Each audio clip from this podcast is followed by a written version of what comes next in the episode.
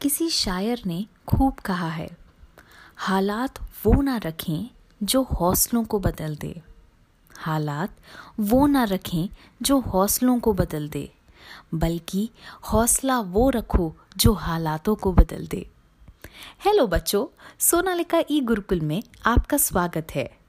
आज हम आपके लिए प्रेरणा से भरपूर एक हीरो की कहानी लेकर आए हैं। तो चलिए, मिलते हैं हमारे असल ज़िंदगी के सुपर हीरो से, डॉक्टर जितेंद्र अग्रवाल, और जानते हैं क्या है उनकी कहानी। Doctor Jitendra Agarwal dental surgeon थे। एक साधारण सा, खुशहाल जीवन जीने वाले आदमी थे। लेकिन 2004 में उनकी खुशियों को नज़र लग गई। उन्हें मैक्यूलर डी जनरेशन नाम की बीमारी ने घेर लिया। ये ऐसी बीमारी है जिसमें आँखों की रोशनी चली जाती है।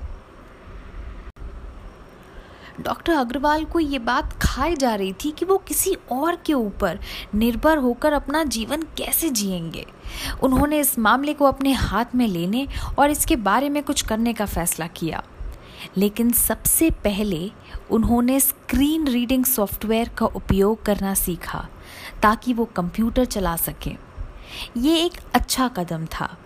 उनका मिशन था कि वो विकलांग लोगों के लिए एक समावेशी दुनिया बनाए और बस तो वो निकल पड़े अपने मिशन को पूरा करने के लिए। उन्होंने एक संस्था बनाई जिसमें नेत्रहीन लोगों को मेडिकल ट्रांसक्रिप्शन में प्रशिक्षण देकर रोज़गार को बढ़ावा दिया। यह एक महत्वपूर्ण उपलब्धि थी, लेकिन डॉक्टर अग्रवाल के लिए यह सिर्फ़ पहला कदम था। उन्होंने विकलांग लोगों के लिए बुनियादी और उन्नत प्रशिक्षण को शामिल करने के लिए अपने संस्था में सेवाओं का विस्तार किया। उन्होंने बड़ी बड़ी कंपनियों को अपने प्रयास में शामिल होने के लिए आग्रह किया ताकि उन विकलांग लोगों को रोज़गार दे सकें। डॉक्टर अग्रवाल ने अपने संस्था के माध्यम से तेरह हज़ार से अधिक विकलांग लोगों को ट्रेन किया है। इतना ही नहीं, उन्होंने सौ से ज़्यादा रोज़गार मेलों का आयोजन कर सोलह हज़ार से अधिक विकलांग लोगों के लिए रोज़गार का सृजन किया। 2014 में उन्होंने फैसला किया कि अब से हर साल विकलांगता पर एक राष्ट्रीय सम्मेलन आयोजित किए करेंगे।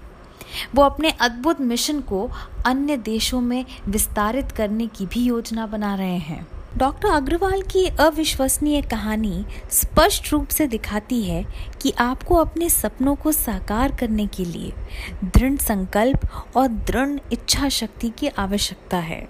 अगर आप खुद पर विश्वास रखें और अपने सपनों को पूरा करने में लग जाएँ, तो बच्चों आप भी असंभव को हासिल कर सकते हैं।